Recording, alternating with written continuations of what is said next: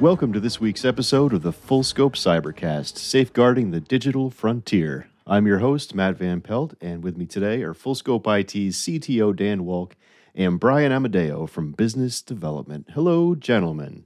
Hello, Matt. Hello. Dan, how are you today? I'm I'm great. How are you? I'm doing fantastic. Brian, how are you? Doing fantastic, Matt. Great to see you guys. All right. Yes, always a pleasure. All right. So I guess we'll start with the uh, this week's uh, buzzword, which is network monitoring. Breaking down the buzzword. Network monitoring is a critical IT process where networking components like routers, firewalls, servers, and other related devices are monitored for faults and failures. The main aim of network monitoring is to detect and report any anomalies or potential issues that might affect network performance or security. So, what are the steps a company should take in order to get their network monitoring set up? Dan. Well, ne- network monitoring requires some infrastructure, uh, some servers running somewhere.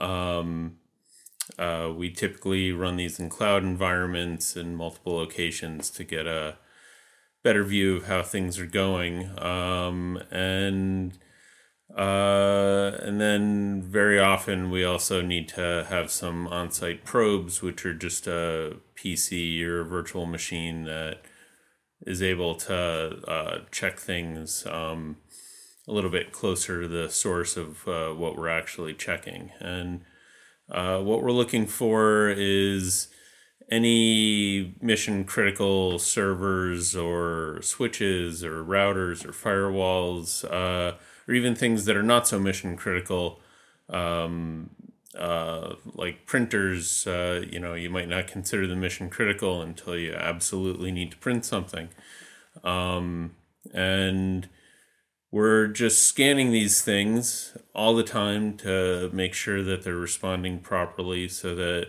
we know something is going wrong before any of the employees or, or users uh, are confronted with an issue. So, is this a thing that's um, you know not so much uh, on or offline, but does it check in in some way? Um, well, you know, I, have always had this problem with network monitoring where uh, there's no real difference between everything looks fine and the network monitoring is broken. Uh, so we we tend to uh, check our network monitoring uh, very frequently, and and because our, our network monitoring is used for a, a, a larger number of customers, uh, there's there's always some information coming out from it. Um, because of uh, power failures or uh, internet sense. connection issues, um, so we we get like a much more complete view into things than than you would see just for network monitoring that that would be set up for a single small business. Cool. Well, thanks. You know, is, is network monitoring something a company can do on their own, or is it something that a IT company like Full Scope helps with? Um, you know, certainly uh, companies are free to set up whatever systems they want, and there's a lot of good network monitoring systems out there. Uh, but it does it does require a, a, certain amount of expertise in understanding um, what you want to monitor and what the value is, uh, and also how to get the alerts to become usable.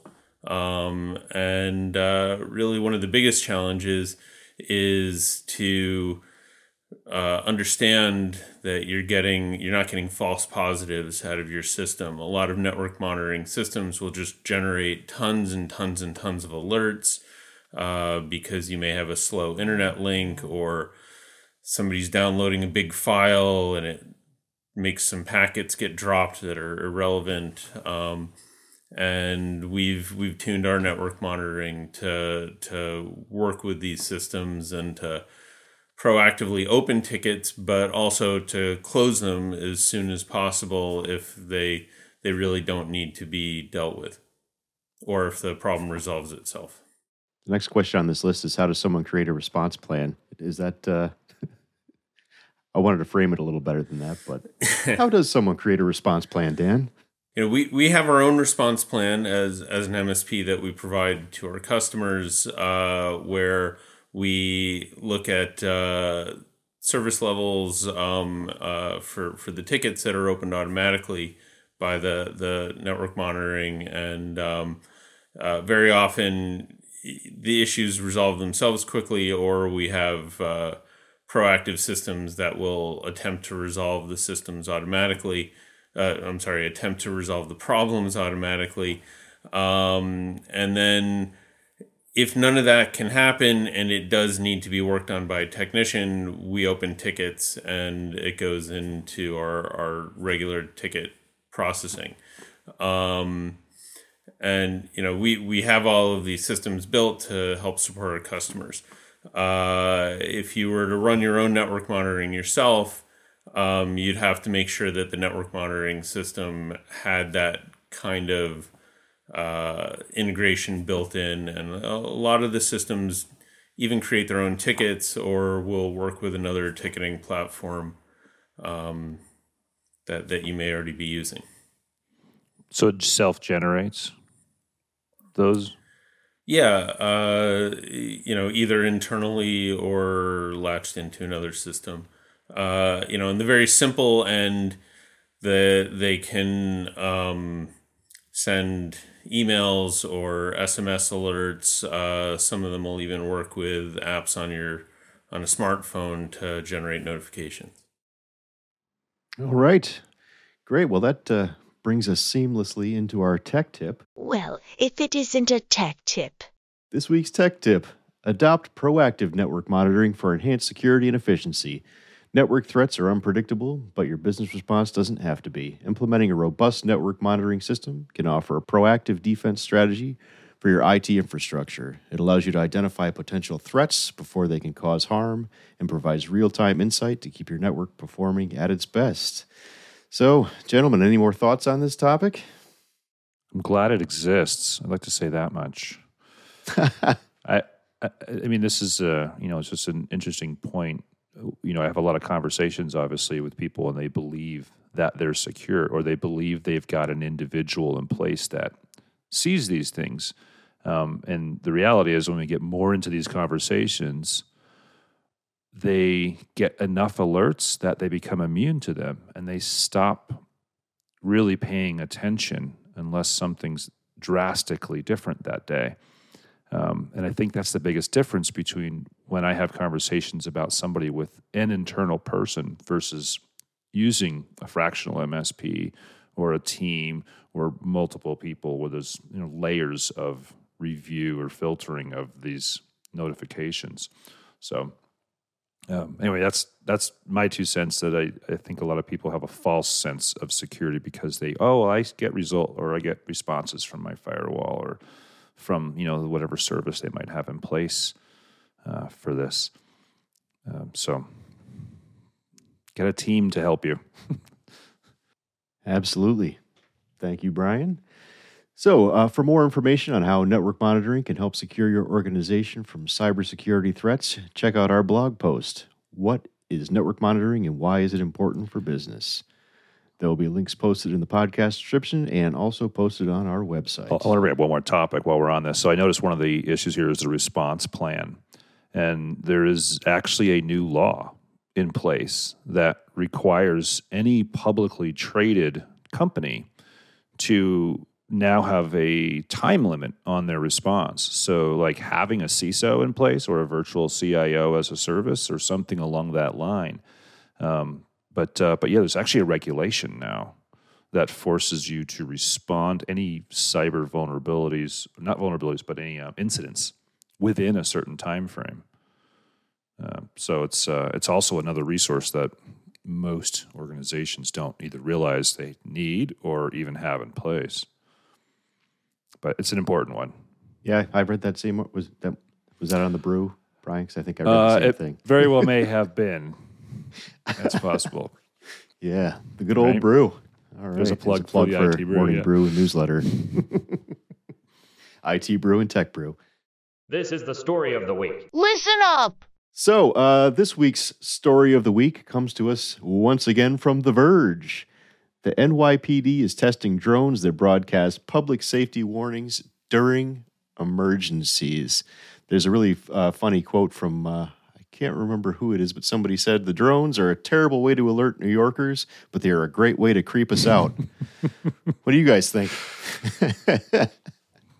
Wow. Yeah, I, I, I'm I'm actually for it. You know, I, I think that uh, that you know this isn't going to be used to like go out and yell at people for like you know spitting on the sidewalk or jaywalking. This is uh, uh, you know this has been used in uh, other countries where large crowds are gathering and um, information needs to be given to the large crowds and you can't like move billboards around and you can't just uh, go around like shouting at people with a megaphone uh, from the street level.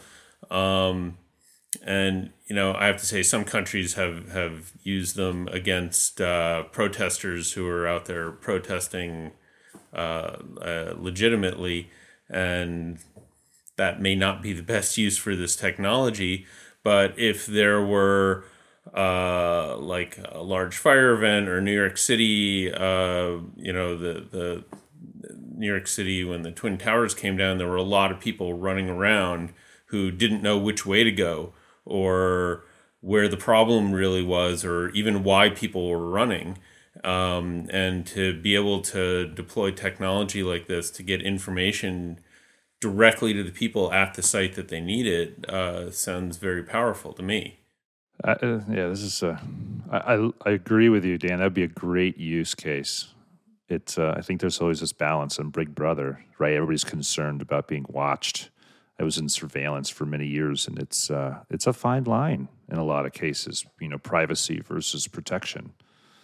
Um, Well, I, I definitely think there need to be regulations, and the authorities shouldn't be able to deploy any technology that they have for whatever reason they feel like deploying it. They they need to you know cross a certain threshold to say you know that this is the right time that we can use this, uh, and even though it is a little bit creepy, the value to to save people's lives and keep people safe uh, outweighs that this time.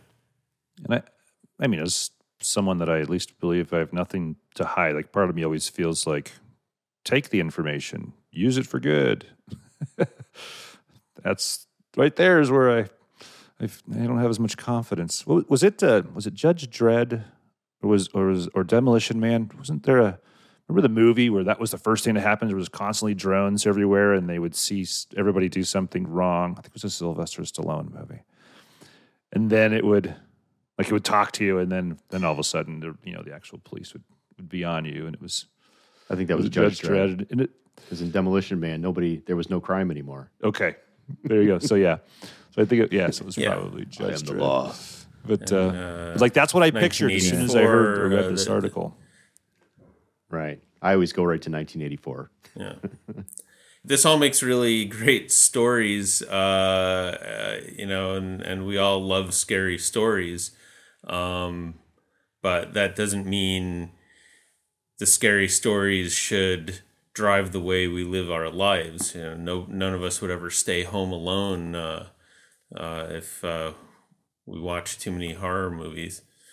Yeah, I, I know. I don't I don't try to I try not to live in fear. Just go do and this at least the intention of this um, article was for emergency response, right? Had nothing to do with surveillance. It was it was for public announcement. So that's uh, that's how it's used. But I, I do agree. It's you know it's a little creepy having this floaty thing going around. And it's uh, you know probably not talking in a robot voice. It's probably some dispatcher in some Right. remote data center or call center uh, screaming at you from this drone. Um, so you know hopefully at least they uh, have a nice sounding voice. so that you Might even be a listen to people um, screaming could be a nine one one operator too, for that matter. Could be, you know, what we're used to. That type of person that could help with uh, know, es- de-escalate a situation. Yeah, they- they're they're usually very good at keeping calm in an emergency and sounding calm and uh, reassuring. Yeah, I will say I would prefer the prefer the drones to the robo dogs. That's that's a step too far for me, if you ask me. They're no, so thank you. weird. Yeah, to robot look You know, dog people are just going to be trying to kick them at over you. all day long. Uh, and their Yeah. their um their Oh, body thanks. movements are so strange. It's just very very creepy. Yeah, Um, yeah. But I, I think you know, in general, you're right for emergency, you know, broadcasting purposes. I think the drones would be a great thing. Get that information out there and let people know. what other mechanism do we have that could deploy that fast, right, and get to a situation to actually deliver that information? I, I can't think of one. I mean, so from that standpoint, it would, especially I think it'd be even maybe emergencies uh, in a freeway highway situation, or you know, or at a large concert event, or Isn't there an emergency thing that like can go out to your phone? Didn't something happen in Hawaii where a bunch of people thought the world was ending or something like that because of a thing oh, it was an phones? earthquake, a volcano tsunami, was or an or earthquake something? uh, I report. can't remember what it was. Yeah, and it was And it was like a test that accidentally went out to yeah, that everybody's got phone. fired. That was a few years ago. Yeah, that that individual. Shouldn't say guy, Again. Got to carefully regulate this stuff if we're going to use it. Yeah, imagine that moment you Yeah, realize it uh, just All went right. out. you're like, oh, Oh, Oh, I no. know. Oh man, I would just run away. I would run Yeah. away. Well, we have we have all sorts of systems like that that you know the authorities just have to be very careful about it. Um, I I I'm sure there's air raid sirens uh, almost everywhere on the planet that just sit there quiet for decades and decades, hoping that they never need to use them.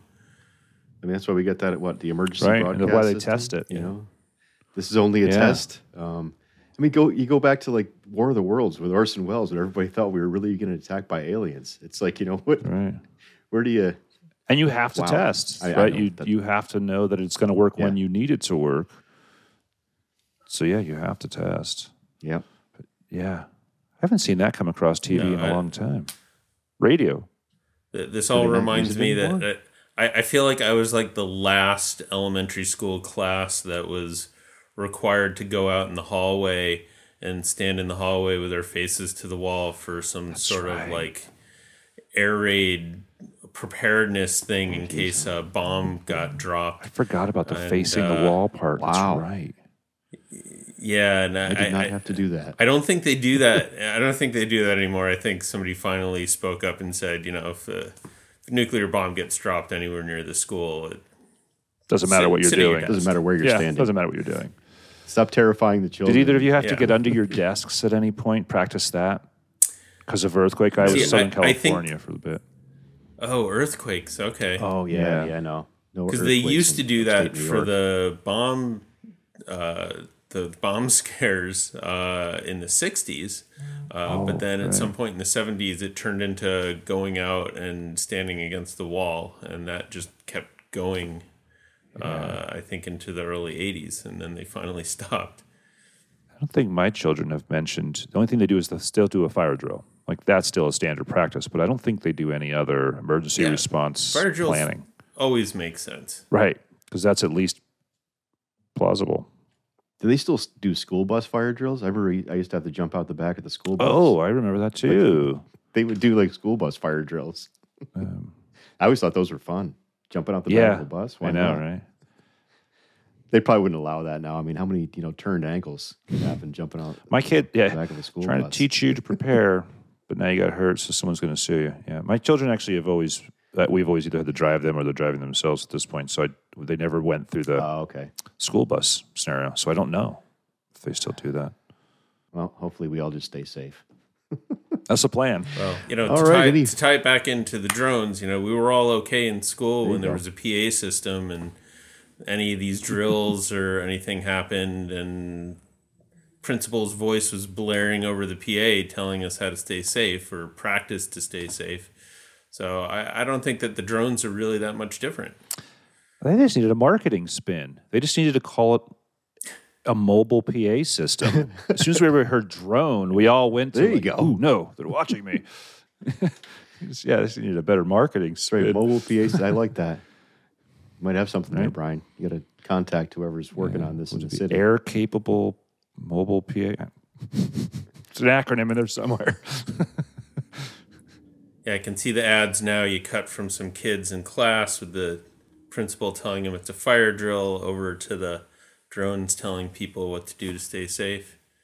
Especially actually if they could Nice lead you. Nice. Like if, if you if there was actually a best way to go, maybe to find some kind of protection. I mean that's I saw I saw a video from Ukraine. Uh, I mean, it was very tragic. Uh, this this couple was ambushed, and um, the Ukrainian soldiers knew that there were snipers nearby, and they flew a drone with a sign that said "Follow me" in in Ukrainian, and uh, and the woman followed the drone to safety. Um, and uh, she thought her husband was dead. Unfortunately, he he. Uh, was just unconscious, and uh, he was saved later, from what I understand. But uh, you know, they did use a drone like that. that's interesting. Yeah. So see, good stuff Great. there. There you go. And maybe we should end on that positive note, gentlemen, unless you have any further thoughts. All right. Well, uh, thank you for joining us for this week's edition of the Full Scope Cybercast, Safeguarding the Digital Frontier. We'll be back next week with another episode. So until then, stay behind your firewall.